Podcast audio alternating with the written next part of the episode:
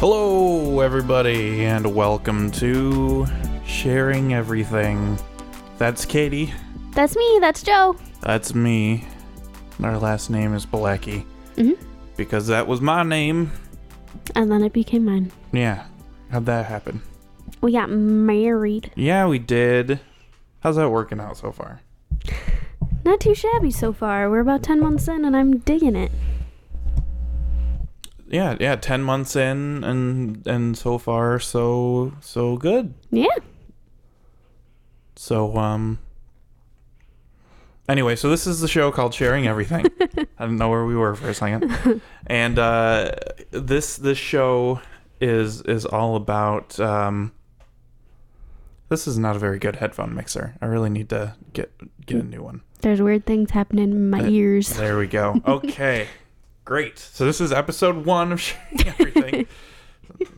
Remember, do, do one of these when you laugh. Don't lean forward. I can't control my laughter. Uh, it, you're you're just so hilarious. You're gonna have to learn. This is the, the this is the podcast where Katie and I make each other watch movies that we like. Uh-huh.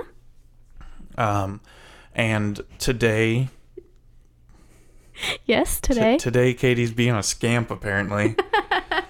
uh, for this most recent episode, it was my turn to select a movie that Katie had not seen that I had seen. yes. And what movie did I select? Blade Runner. And what version did I select? Uh, director's cut? Nope. No, theatrical the cut. theatrical okay. cut. Uh, very briefly, because this is going to be an action-packed episode, and and the plot's a little convoluted. Very briefly, Uh-huh. what is this movie about? Um, it's a movie set in the so distant future of November 2019. Mm-hmm. Um, basically, I think they said off-world colonies have started. So like Mm-hmm. people are starting to live on other planets, and Earth is very different. Um, there are replicants who are basic. They look like people, like humans, and they're basically like robots or androids or something. Um, and they were created to, I guess, work on those colonies, the off-world colonies. Well, they were created to to help with everyday chores and, and and hard labor and things like that, and then. A couple of them killed some people on Yeah. Earth, and now they're only allowed on the off-world colonies. Yeah. and uh, I think it was four of them escaped back to Earth. I think they stole like a spaceship or something. Um, so they come back to Earth, and Blade Runners, the titular Blade Runner is Harrison Ford, and he was sort of off the game for a while. But at the beginning of the movie, he is talked to by the police chief. He's like, "Hey, you're going to be a Blade Runner again." Um, Blade Runners are the ones who um, retire. Is that what they called it? That's what they call them. Yeah. retire the replicants, which is killing them. Um, so he is set off on a mission to hunt down these four and presumably kill them. Yeah. Yep. And and then what does he? Uh, he kills. I think he kills two of them. No, he kills one. Doesn't he only kill one? He kills the lady with the transparent coat because he shoots her in the back, Oh, that's right. and then he kills uh, the Leon dude. No, I thought Rachel shot Leon. Oh, that's right. So he only killed one. Yeah. Well, then there was Pris. There's the Oh, girl with Pris, the white face that's right. who he shot Okay, he. while she was doing Yep. back handsprings. I'm with you. I and gotcha. and then Rutger Hauer died just Mm-hmm. After of, saving of, his of life. Mm-hmm. old age after saving his life. So this movie, I showed you the theatrical version because that's the only version I've ever seen. okay. However, there's about a million and a half different versions of this movie. There's the director Really? cut. There's the final cut. I'm sure there's more. Okay. Um, the differences, as far as I'm aware, are in the non theatrical versions, there's no Harrison Ford voiceover. Oh, that just no Harrison Ford in general. I was like, whoa. and in the more director cut type ones, in the final cut and the director's cut, there's a scene where Harrison Ford has the dream of like a unicorn or something, and the question is posed uh, whether Decker himself is a replicant. Decker is Harrison Ford. Yeah. Oh. Oh, that's interesting. Yes, but it's also dumb Oh, because okay. because he's not. Okay. Uh, because the the question is that so so Rachel is a replicant. She was fashioned after Tyrell's niece, Tyrell of the Tyrell Corporation, Mister uh, Slugwealth. Slugwealth. Yeah, wasn't that his name in Charlie and the Chocolate Factory? Slugwealth. I don't think Slugworth. so. Oh, Slugworth. I He was the bad guy remember. Who said, "If you give me one of those gobstoppers, Charlie, I will give you." Ten thousand dollars or something. Oh, yeah. That guy. That might have been him. Yeah. Yeah, only he had like crazy glasses and, and played chess with uh, J.F. Sebastian, who who was one of his employees who made things with genetics. So, um, anyway, so so the reason why Decker is not a replicant and the question is stupid is that uh, Rachel has the false memories Yep. right? And she's even newer than the Nexus 6 people, which are the people who have escaped onto Earth. She's even newer, and the memories is a new thing. Meaning, if Decker's a replicant, they created him with the memories of having been a Blade Runner, and then everyone who interacted with him at the police department had to also pretend that he mm-hmm. had been a Blade Runner for a long time, which is really dumb.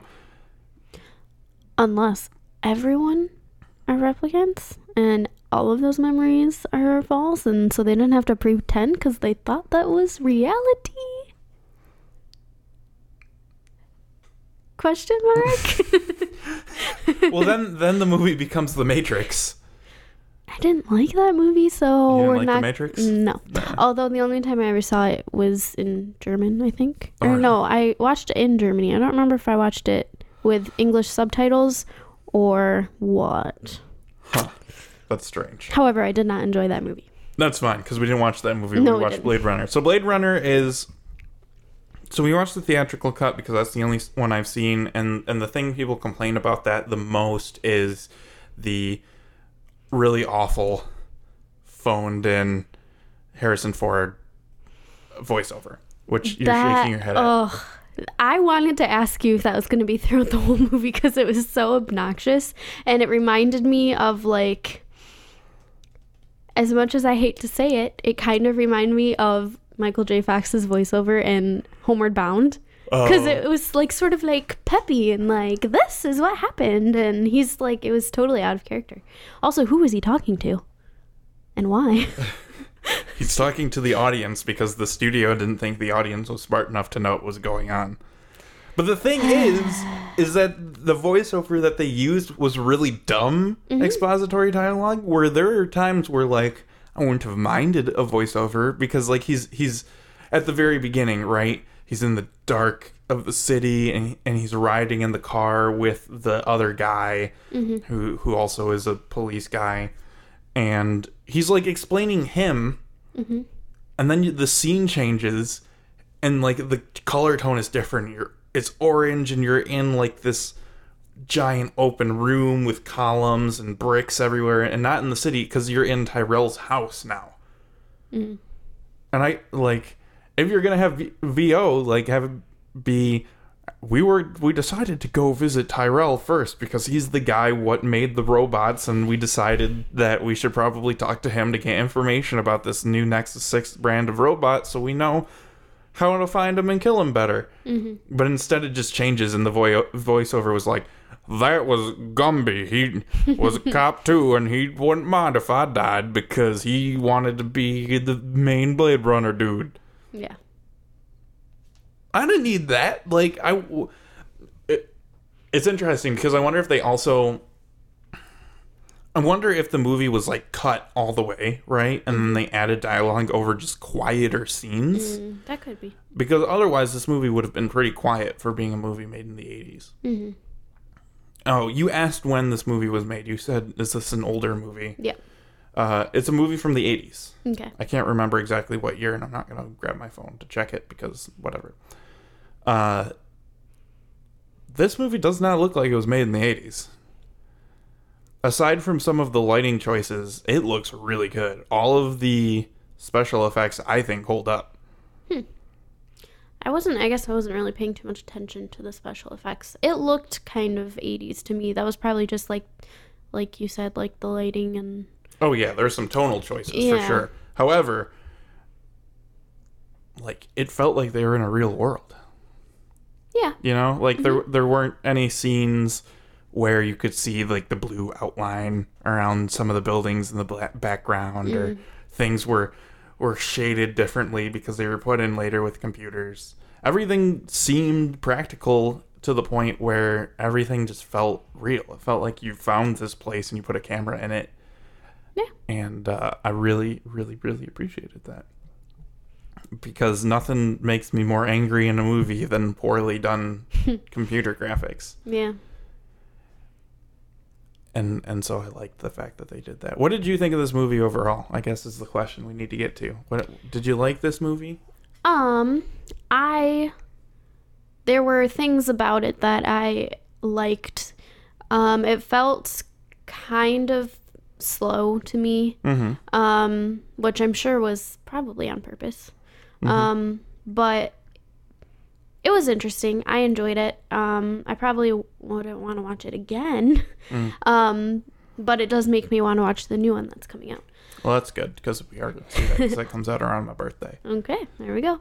Um, normally, when I watch movies that are sort of about us and the others, I'm always more interested in the others. Mm-hmm. Um, and this movie was too Harrison Ford centric for me. Mm. Um, I wanted to know more about.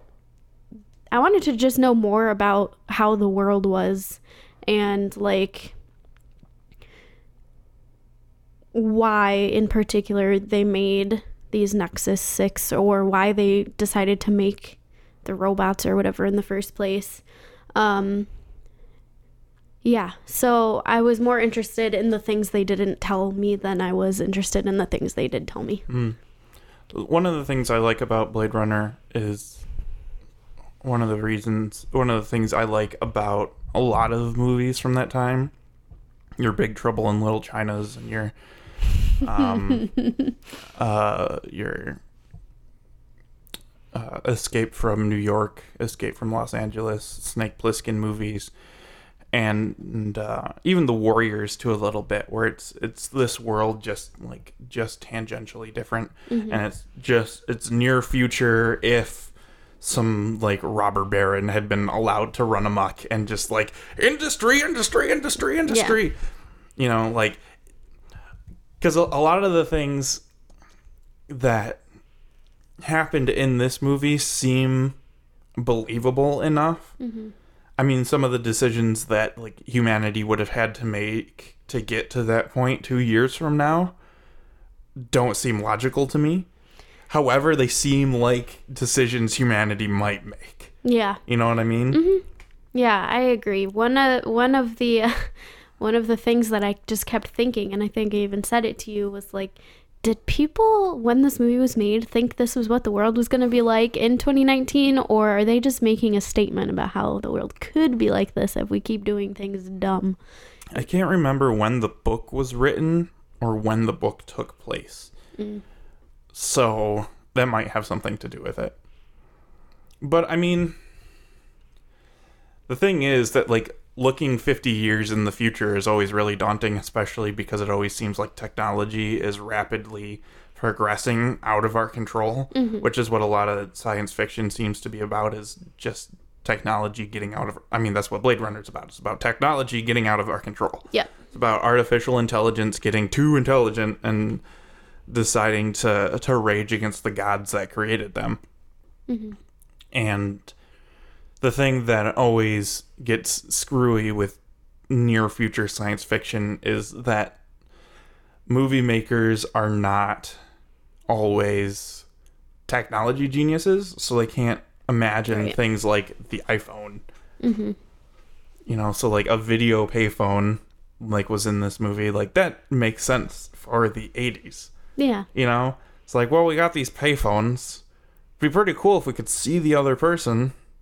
That mm-hmm. seems like a future thing.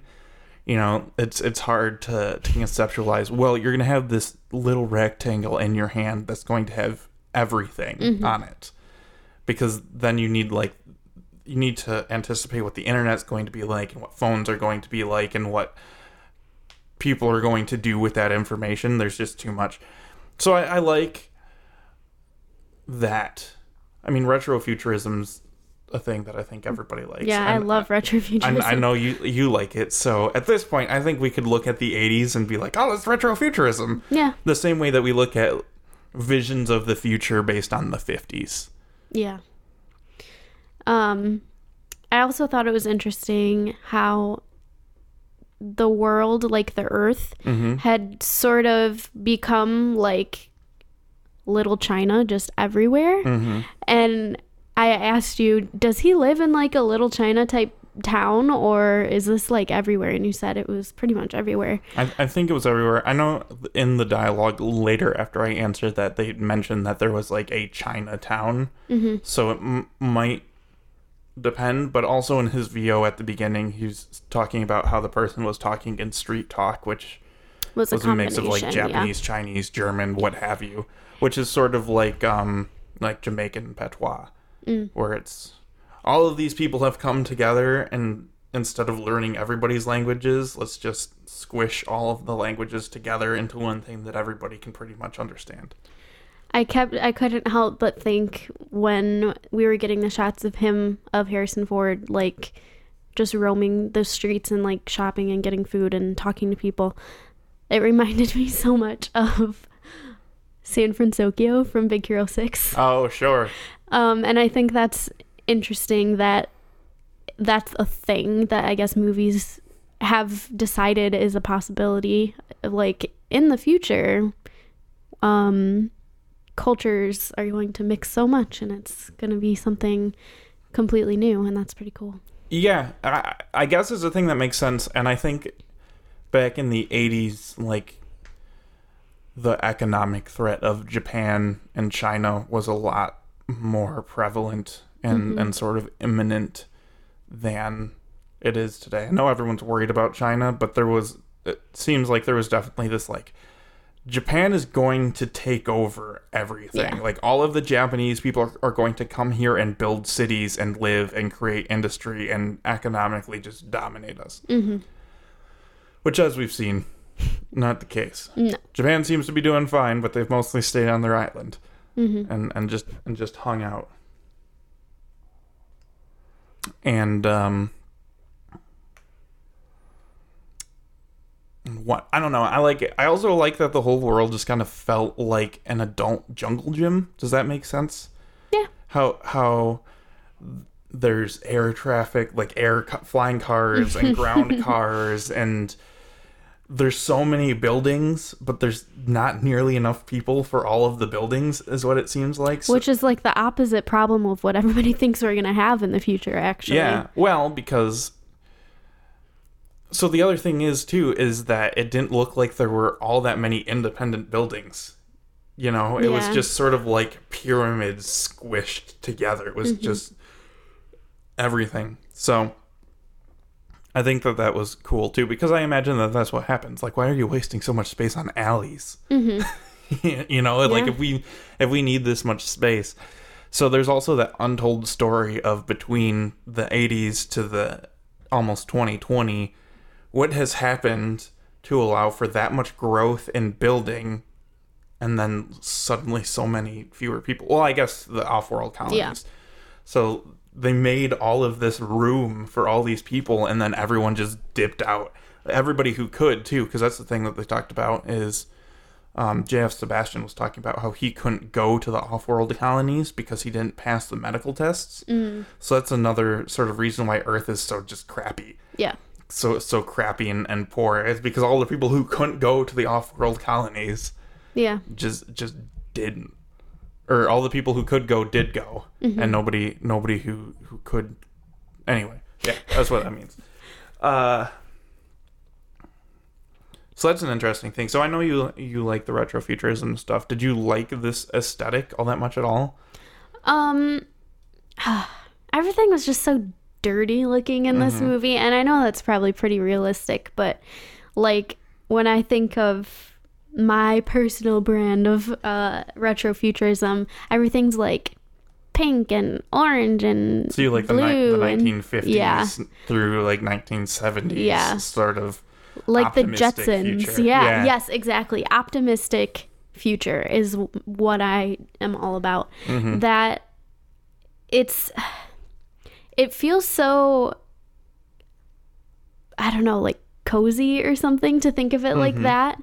Um where like that type of retrofuturism paints a pun unintended uh brighter future than this kind which is kind of like yeah earth's gonna suck pretty soon so get out if you can and if you can't sorry yeah.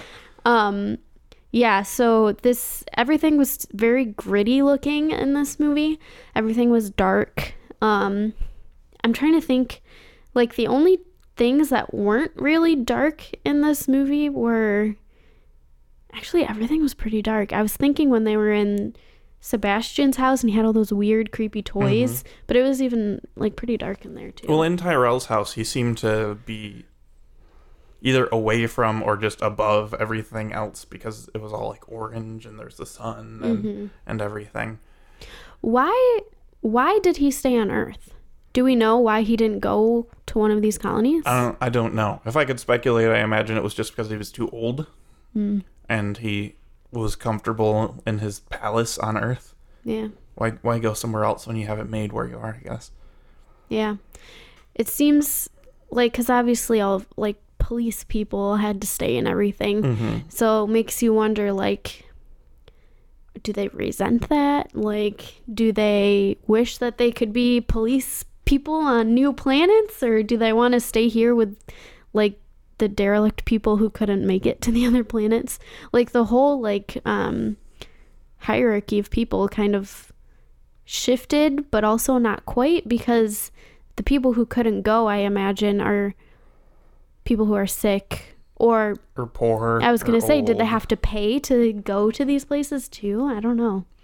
I imagine. I think it explains it more in the book, which I guess leads me into my next question Mm-hmm. of, um, there's this sort of prevailing notion these days that the book is always better than the movie, Mm-hmm.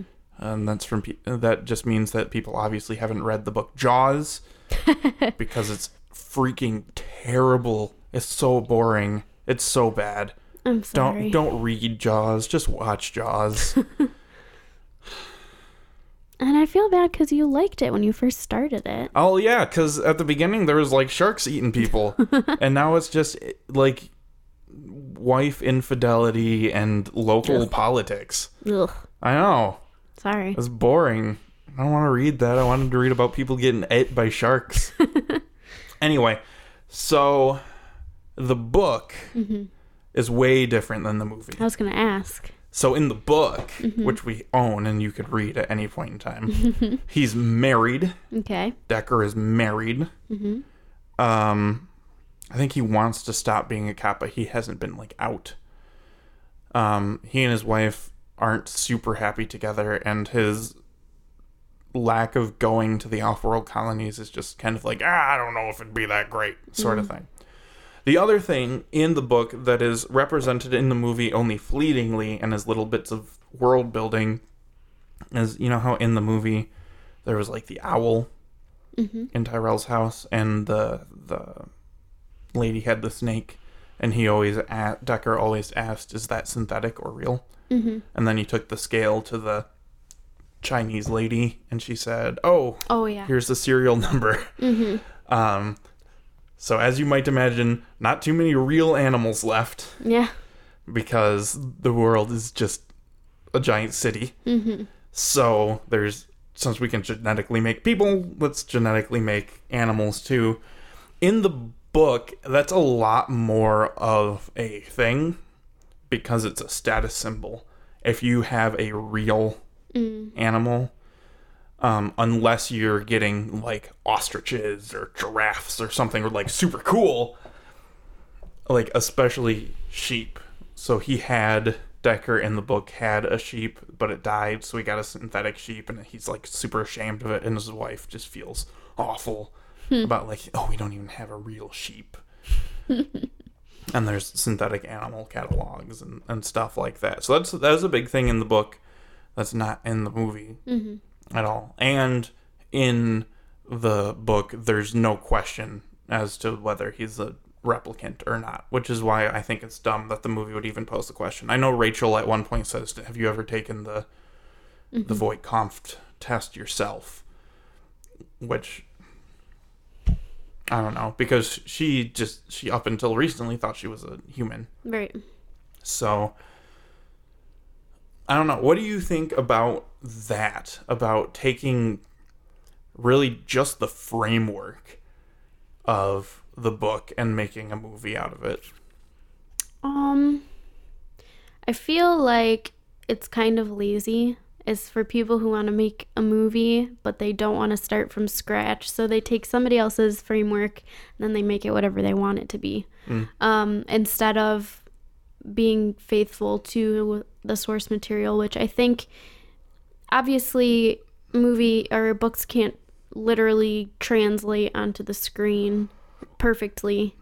Um, so but I feel like if you're going to say I'm making a movie based on what was this book called? Do androids dream of electric sheep? I'm making a movie based on Do Androids Dream of Electric Sheep? Like you have to make it that.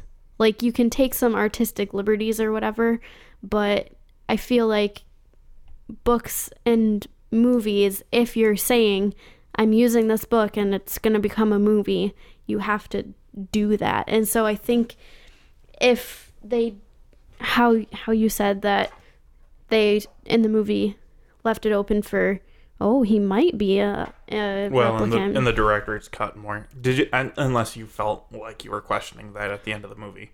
no, I wasn't. I didn't think he was. Um but it seems I just think it's disingenuous to Okay. use a book and take the parts you like but not use the parts you don't like or whatever. Okay. I'm trying to think because I know Minority Report was like that too, yeah. Maybe that's what I was thinking of. which is another Ray Bradbury story. Really? It's the same guy? Mm-hmm. Same That's author. interesting. Yeah. Huh. Um. Yeah, I don't know, because I like the movie better than the book. I feel I feel like the movie took a lot of the stuff. I feel like the the movie asked a, a question that I liked more than the question asked by the book. I guess, or sort of refined the question, because the question is probably something of like when when does artificial intelligence become actual consciousness that we can respect and how are we going to deal with that and what mm-hmm. does humanity mean? Where i think the movie takes those questions and then refines it down to what happens when they start revolting against their gods. Mm-hmm. Because if humanity creates replicants then humanity is essentially the god of of the replicants with tyrell being like the main mm-hmm. zeus you know and um and and you figure out all these things about yourself as the replicant. You figure out that all of your memories are false. You're only a, a year or two old, and you only have a year or two left. And you have all these questions that are more like accusations for your god. Why would you only make it so that I can only live four years? And why did you put all these fake memories in my head? And why did you create me just to be a service animal for you? Why would you do that? That seems so cruel to me because I have my own agency. Which is an interesting thing that you can't you can't exactly like make humanity. You make a movie where where a dude meets God and then tries to actively murder God mm-hmm. and get away from God because they're mad about the way that they were created. Why did you make it so that your angels don't die, but that I die, and that why do I have to live my life in service of just making you happy? Why do I have to live my life just praising you? I was going to ask are the rep were the replicants before they started revolting or or I guess that answers the question. I was going to say were they aware that they were any different from humans? I imagine with each Nexus level, they mm-hmm. get more and more aware, which is the problem. Well, then I don't see the problem with them doing what they're doing then because they were made with the capability to be able to find out about themselves and they were made with the capability to try to do something about it. So they should be able to do it.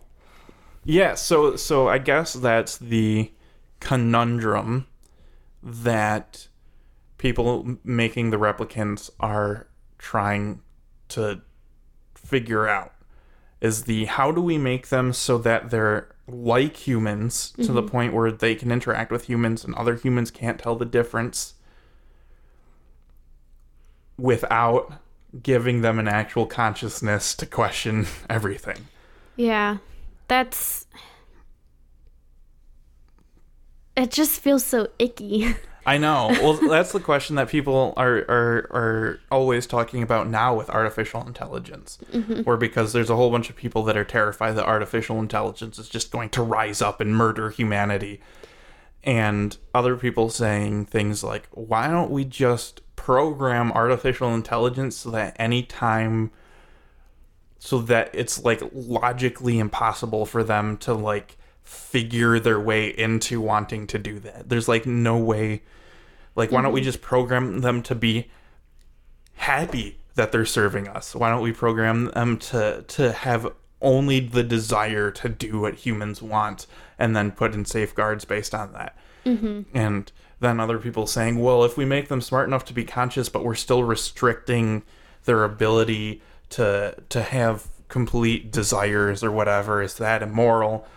And so, welcome to science fiction. Yeah. Um, so this is reminding me. I interestingly, I did not think about this at all while we were watching the movie, but just hearing you right now reminded me of it.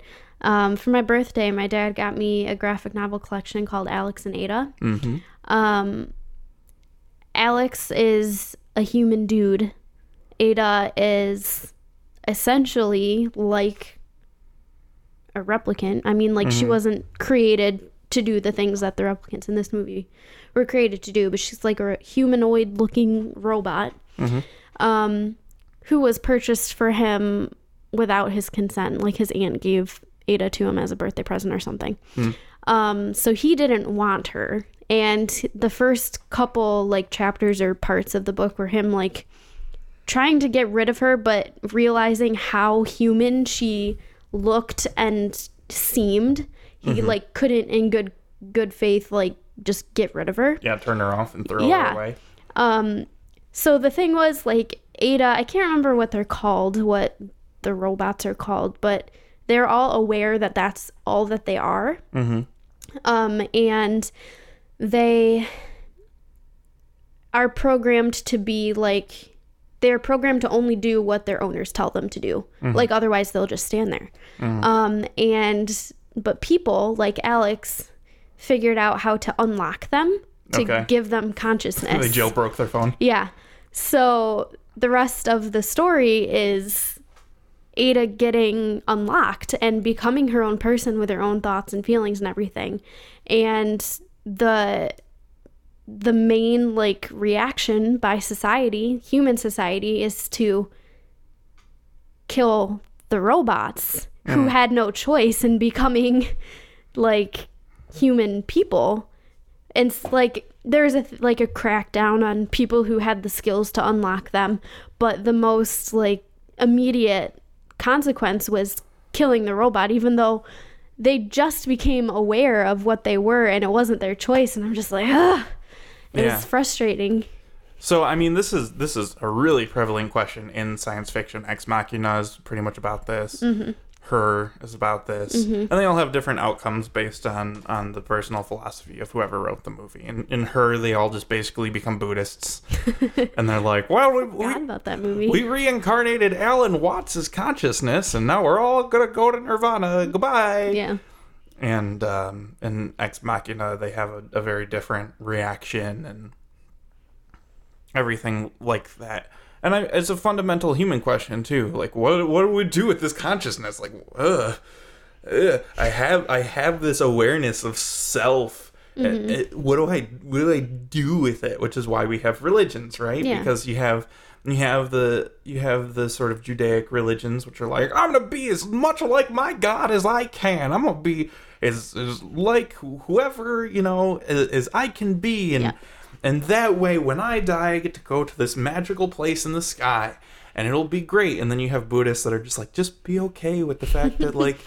Yeah, yeah, yeah, consciousness, and yeah, you know you're gonna die, and like bad stuff happens, and like just, eh, it's just gonna happen Yeah. just be cool with it. You got the Hindus that are that are all well. our consciousness just gets recycled through different bodies all the time, and you got to do all this meditation to break that cycle. So you get to go to the magical place in the sky, and then you have capitalists who are all well. If I just get enough money, then maybe I'll be happy. And you have communists who are if I take enough money from the rich people, then maybe I'll be happy. And you got libertarians just smoking a lot of weed and hating poor people and and everyone's just trying to deal with their consciousness all the same because it seems like nobody really wants it you know? Like like that's why we got so many people doing drugs out here and, and watching watching hours of mindless television and going to see transformers movies because everyone just wants to i I mean how many times have you heard the praise of a movie that's like well if you just turn your brain off then you'll enjoy it? Yeah. That's like that's like what it is to be a human though. We have no other choice. So as difficult it is as it is to think about those things like, hmm, I'm going to die someday. Like yeah? like yep you sure so are bro so do what you want and what you can while you're here. Mhm. Make it a fun ride. yeah Downhill ride. so it's, it's a thing in, in science fiction that's always interesting because the other thing that the replicants could have asked Tyrell for would be like turn it off. Yeah. like I know I'm aware of all of this stuff and it makes me so angry and so sad all the time. Can you turn it off? But instead what he asked for is I want more life. Yeah. I want more time to figure out what I want to do with this, which I guess is a, a is is a interesting thing. Mm-hmm. Because, like I said, I don't know if all humans would would make that choice. Well, there are plenty of people who say, I wish I could live forever. Well, sure, but I mean, there's also so many people that like drown themselves with alcohol or drugs or or whatever that are doing everything they can to turn their brain off as much as possible, watching 24 hour news cycles and just sitting on Facebook and whatever. Yeah, but I think that's not necessarily because of the consciousness. I think it's indicative of something else that could be a different something else for every person. Yeah, I don't know. I feel like you could refine that down to the fact that like I'm uncomfortable with all of this knowledge I have of self and I want to not explore it as much as possible. Right. like I want to do everything I can to not explore what it means to be me rather than somebody else and what what I feel like I should do and if there is a thing I should do and so on and so forth. So it's an interesting thing that the replicants uh, to me, instead of saying, please turn this off, mm-hmm. please flip the consciousness switch to off so I can go and be a happy robot on the mining or on the on the off world colony mining and prostituting and whatever it is that you guys have me do. Instead he said, Give me more. Yeah. I can't remember if we already talked about this, but like, why give them consciousness in the first place? I think it, uh, I think it was just a thing that sort of happened because we needed to make them uh, more human than human, which was what their slogan was. Yeah. Yeah. Yeah. Yeah. so I mean that's the cool thing about science fiction movies like that is that they always lead to conversations like that mm-hmm. like this and i think that that's what makes a good science fiction movie Yeah. is that if you end up not talking about the movie so much as the questions posed by the movie mm-hmm. and then the fact that you get a cool neo-noir cyberpunk backdrop to explore all that in is mm-hmm. just icing on the cake because ooh. Yeah. Oh, and and so that that reminds me. Speaking of cyberpunk, going back to your sort of like preferred science fiction Yes. aesthetic. I, I really enjoy the whole cyberpunk thing. I really enjoy this people just like grabbing circuit boards out of things and just like strapping them on to their arms and they're like, oh well. I mean, this this movie isn't all that cyberpunk, but Mm, no. but I really enjoy how how close to that aesthetic it was. Mm-hmm. People are just like implanting themselves with different ports and plugging stuff in. Freaky. yeah, I guess I guess we can move on to some. Um... Oh, I bumped a thing. Well, I'm only in one headphone now, but we're still recording fine. Okay. All right, let us go to some trivia. I'm gonna bring it up on the phone real quick. There we go. I don't like how my headphones go out in such the way that they do when I bump the power cord. Mm-hmm. Oh, nope, I clicked on the wrong Blade Runner. Blade Runner, oh, it came out 1982. Okay, it's early 80s. Yeah, early, early, early, early 80s. And we are finding. Like Zenon. Yeah, That's what I like. I was trying to put my finger on the perfect example, and that's it. Zenon. mm hmm. Yes, Anyway, I imagine. zoom, zoom, zoom, zoom. that freaked me out so much when I was a kid. I think that that's a, a pretty universal thing that people. really? I, I, I remember seeing something on the internet that everyone was like, nightmare fuel. I seriously had a nightmare after hearing that. I think I was home alone and I watched Zenon. All the lights were off, and then they said zoom, zoom, and I was like, ah! yep. Anyway, I don't remember that song at all. oh, it was creepy. It was all distorted, and it came through at an unexpected time, and I didn't like it. Hmm. According to Rutger Hauer's biography, the final confrontation between Deckard and Roy Batty was to have been a fight in an old gym using martial arts like kung fu or something similar. Hauer disliked the idea, saying it was too Bruce Lee. He didn't know kung fu anyway, and claims to have come up to the idea of Batty chasing Deckard. Um. Oh, also, this movie was by Ridley Scott, who made Alien. Yep, Yeah. I could tell. Hmm. Yeah, it, it's, it had that same sort of feel. Mm-hmm. Ridley Scott and Jordan uh, Cronenweth achieved the famous shining eyes effect by using a technique invented by Fritz Lang known as the Schüfftan process. The light is bounced into the actor's eyes off a piece of half-mirrored glass mounted at a 45 degree angle to the camera. Hmm. So the the replicants had that sort of shiny eye, how you mm-hmm. could tell they were replicants which never happened to Deckard in the movie, so he's not a freaking replicant.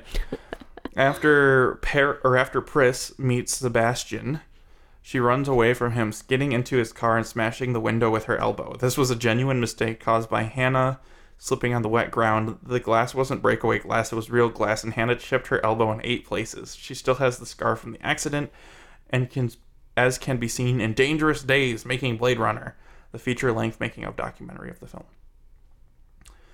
Ridley Scott cast Rutger Hauer in the role of Roy Batty without actually meeting the actor. He had watched his performances in Turkish Delight, Katie Tippel, and Soldier of Orange, and was so impressed he cast him immediately.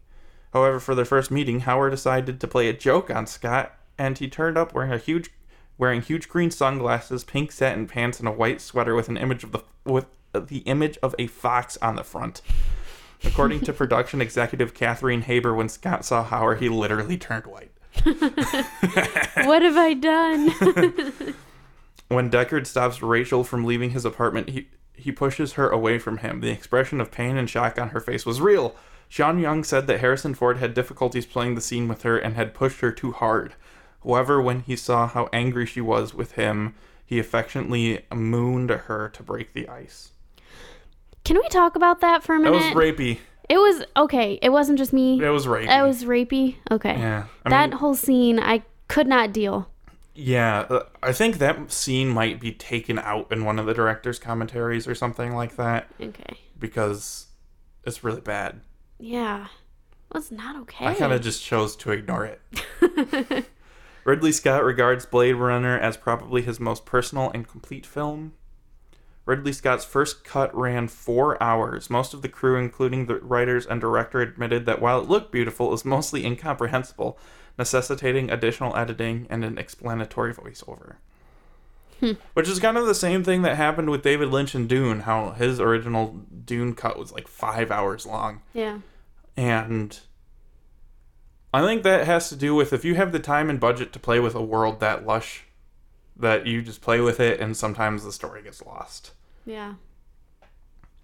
Rutger Hauer came up with many inventive ideas for his characterization, like the movement where he grabs and fondles a dove. He also improvised the now iconic line, All those moments will be lost in time like tears in the rain. He later chose all those moments as the title of his autobiography. Uh, the woman who played the replicant Zhora was at ease with the snake around her neck because it was her pet, a Burmese python named Darling. the snake scale seen under the electron microscope was actually a marijuana bud. Ah. That's such a 1982 thing. Yeah, man, let's put a bud in the in the movie, man. to ensure that he didn't have to wear a hat in the film, having just come off of Raiders of the Lost Ark, Harrison Ford went out and got a contemporary haircut, which Ridley Scott didn't care for, but essentially stuck with. I don't remember what his hair looked like. It was just, I don't know. It was the 1980s version of like the more on top haircut. There was some like some some sort of paneling, something happening on the sides. Um, the Voight Kampff test comes from Cambridge ma- ha- mathematician Alan Turing's 1951 paper, in which he proposed a test called the imitation game, which might finally settle the issue of machi- machine intelligence. Oh, here's a long one, so this might have some answers for us. okay. Philip K. Dick, not Ray, Ray Bradbury, my bad, Okay. but he also did Minority Report. okay. Fairly certain. Okay. First, That was a great uh, eyebrow raise, and I wish that uh, it translated into sound. we should we should stream these someday. Okay. Philip K. Dick first came up with the idea for his novel Do Androids Dream of Electric Sheep in 1962 when researching The Man in the High Castle, which is also a TV show. Yeah. Dick had been granted access to the archived World War II Gestapo documents in the University of California at Berkeley and had come across diaries written by SS men stationed in Poland, which he found almost unreadable in their casual cruelty and lack of human empathy. One sentence in particular troubled him. We are kept awake at night by the cries of starving children. Dick was so horrified by the sentence that he reasoned there was obviously something wrong with the man who wrote it. This led him to hypothesize that Nazism in general is a defective group mind, a mind so emotionally flawed that the word human could not be applied to them. Their lack of empathy was so pronounced that Dick reasoned they couldn't be referred to as human beings, even though their outward appearance seemed to indicate that they were human. A novel sprang from this, and interestingly enough, it is now thought that some people are occupational psychopaths due to low functioning amygdala, the fear centers of the brain's limbic system. Something, something, something, Congress, something, something, something, 2017. The ending title sequence in the theatrical cut of the film contains unused footage from Stanley Kubrick's The Shining. These were extra shots of the main sequence, although none of the shots contained the road that was seen in The Shining. I almost brought that up to you, and I know you haven't seen The Shining, but the end, the like helicopter shot of like the mountains, mm-hmm. I was like, that looks exactly like the mountain range from The Shining. Well, it was. Apparently, it was. the term replicants is nowhere in Philip K. Dick's writing. The creatures in the source novel are called androids or Andys. The movie abandoned these terms, fearing they would sound comical spoken on screen. Replicants came from David Webb Peoples' daughter, Risa, who was studying microbiology and biochemistry. She introduced her father to the theory of replication, the process whereby cells are duplicated for cloning purposes. Although Philip K. Dick only saw the opening 20 minutes of footage prior to his death on March 2, 1982, he was Aw. extremely impressed and has been quoted by Paul Sammon as saying, It was my own in- interior world, they caught it perfectly. Aw. However, neither Ridley Scott nor screenwriter David Webb Peoples actually read Dick's novel. Oh no! I hope he didn't know that. That makes me sad. Aw. Oh. Deckard's apartment, drawn by set designer Charles William Breen and built on stage at Warner Bros., was inspired by the Frank Lloyd Wright designed Ennis Brown house in Los Angeles. Uh, I'm not even going to read the rest of that because I don't care. Okay. Although for many years Harrison Ford refused to talk about the film, he did contribute to the 19 to 2007 DVD documentary Dangerous Days Making Blade Runner, claiming he has reconciled with Ridley Scott and made his peace with the film. In fact, Ford says the thing he remembers most is not the grueling shoot or the arguments with his director, but being forced to record the voiceover, which executive producers Jerry Perenchio and Buddy Yorkin insisted be in the film. Ford doesn't actually mention any names, but in discussing the voiceover, which was used in the theatrical cut, he says it was written by clowns. In actual fact, Darryl Ponicsan was initially hired to write it, but the, his version was tossed out. Then Roland Kibbee was hired, and his version is the one that was used. Kibbee the clown. Yeah. According to David Peoples and Hampton Francher, or Fancher, who had become close friends when they first saw the film, they thought the other had written it, and despite the fact that they both hated it, they told one another they loved it for fear of insulting each other's feelings.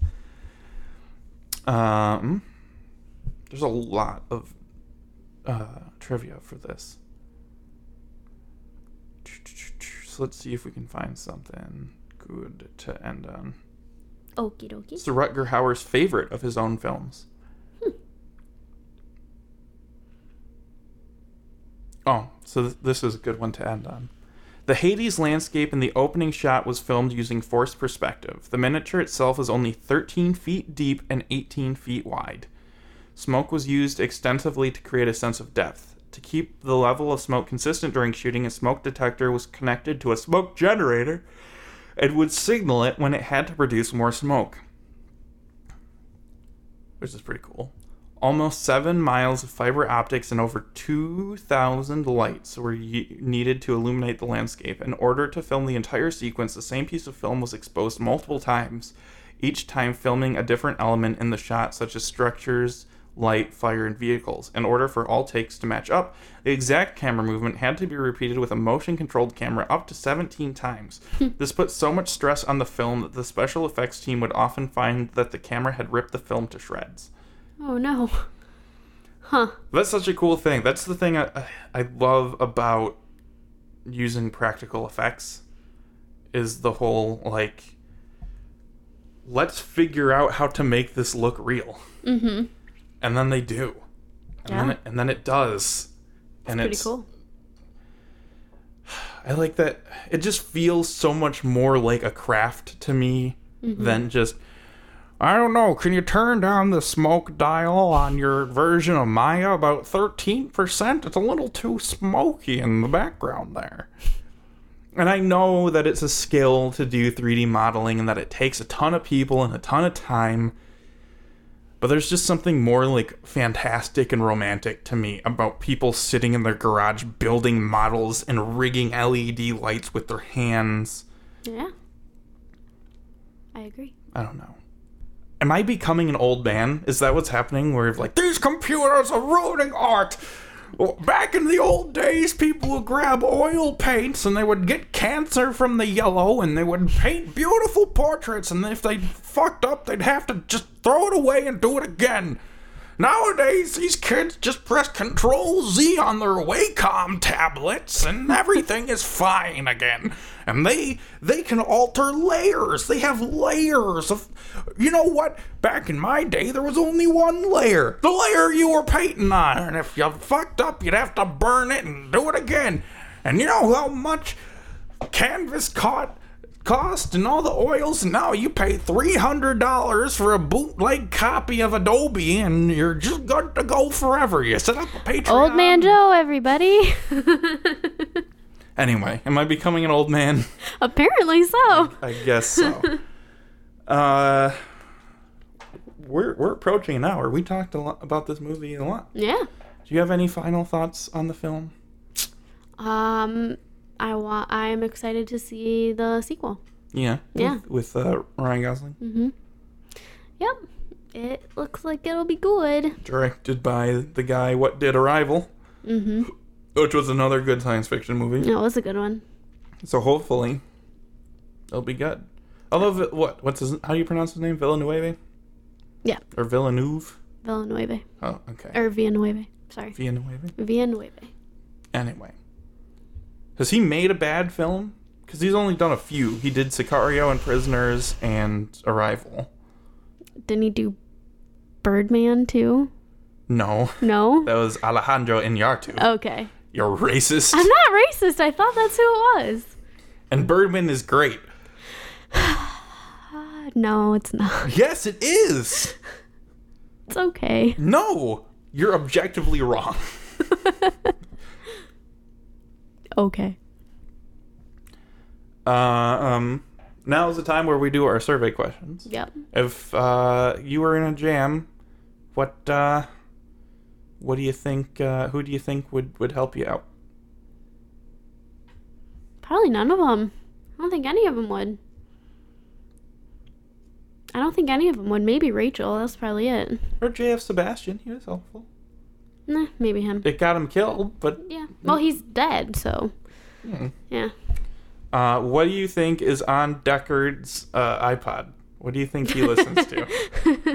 oh, I guess he does have an iPod. It's 2019, huh? Yeah, he's Um, got the iPhone 12.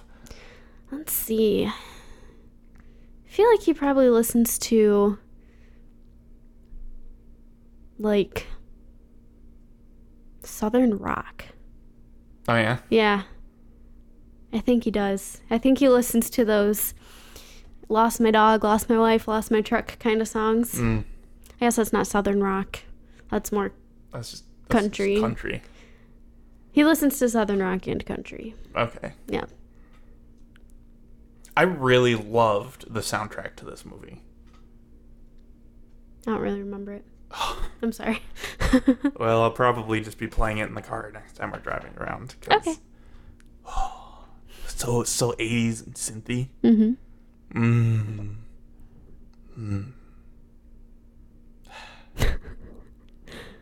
oh, the the last point I wanted to make. Oh, I thought I caught a fly, but I didn't. The last point I wanted to make is I think this is the science fiction movie I, in my independent movie watching life, has watched the most. Hmm. I think I've watched this more than Star Wars. Like I've seen Star Wars more times, Mhm. but I saw it a lot as a child. But in my sort of like adult life, since I've been in control, since I've been allowed to Yeah. watch R-rated movies without fear by myself, sort of thing. I think this is the science fiction movie I have probably watched the most. Well, good. I'm glad you like it so much. Yeah. I think part of it too is just that like aesthetic Mhm. that because I've had so many dreams, especially as a child, where I feel like I've been in places like that. Mhm. That watching it at night in the dark, like wrapped in blankets, feels so comfortable to me. Mhm. And and any of the the movies like this, your your Big Trouble in Little China, and Escape from various large American cities, and, and even like the Golden Child, something something about 80s sci-fi movies just has that feel to it that mm-hmm. feels like it's inside of me. Hmm. That internal vision that Philip K. Dick had. I, I feel like that's in me too. Yeah. And and so it's nice that they're making a sequel and hopefully it'll look like that and not be too shiny and perfect. Yeah. Well, we will find out. I guess we'll find out. Yeah. What are we watching next time? We are going to watch a movie that I honestly cannot believe how you made it through your childhood without seeing. We're going to watch Angels in the Outfield. So now I really hope that I haven't seen the movie. Oh, me too. I have memories of Angels in the Outfield being advertised on Disney Okay. and me thinking that sounds terrible. No. So I may have seen scenes from it. Mm-hmm. There may be parts of Rookie of the Year that I'm Mm. remembering as Rookie of the Year that are actually Angels in the Outfield. Okay, well, this movie has Joseph Gordon-Levitt, Mm-hmm. has Matthew McConaughey, Mm-hmm. It has- all right, all right, all right. Danny Glover, Mm-hmm. and or not Danny Glover. Yeah, Danny. Donald is the young Danny. Don't be racist. I'm not. They have the same name. Why are you screaming into my I'm not screaming. Did you not hear how it just rippled and crackled and sounded bad. Screaming in my microphone. Who else has gotten it? Um, a really cute little boy named JP who says it could happen, and um, some dude who is Nacho Butt. So we're in for a we're in for a treat. All right, kids. Until next time. this has been sharing everything. Keep. Uh, oh, I assume we haven't gotten any emails. Uh, no. Okay. I, anyway, so until next time, keep uh, sharing, keep talking, keep loving, keep being married to me if your name is Katie Belenky, and uh, keep keep on keeping on. Bye.